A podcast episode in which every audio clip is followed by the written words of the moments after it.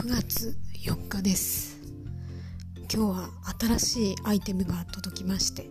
えー、部屋を片付けたところだいぶ部屋が広くなりました。やったあとは友達が久しぶりに長話に付き合ってくれて、えー、久しぶりに和みましたね。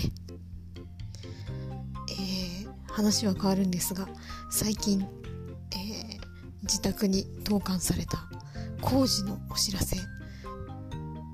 の一節を読みたいと思います。騒音振動等沿線の皆様にはお耳障りになるかと存じますが短期間で終了させるよう努めますので本作業の重要性に深いご理解をいただきご協力くださいますようお願い申し上げます。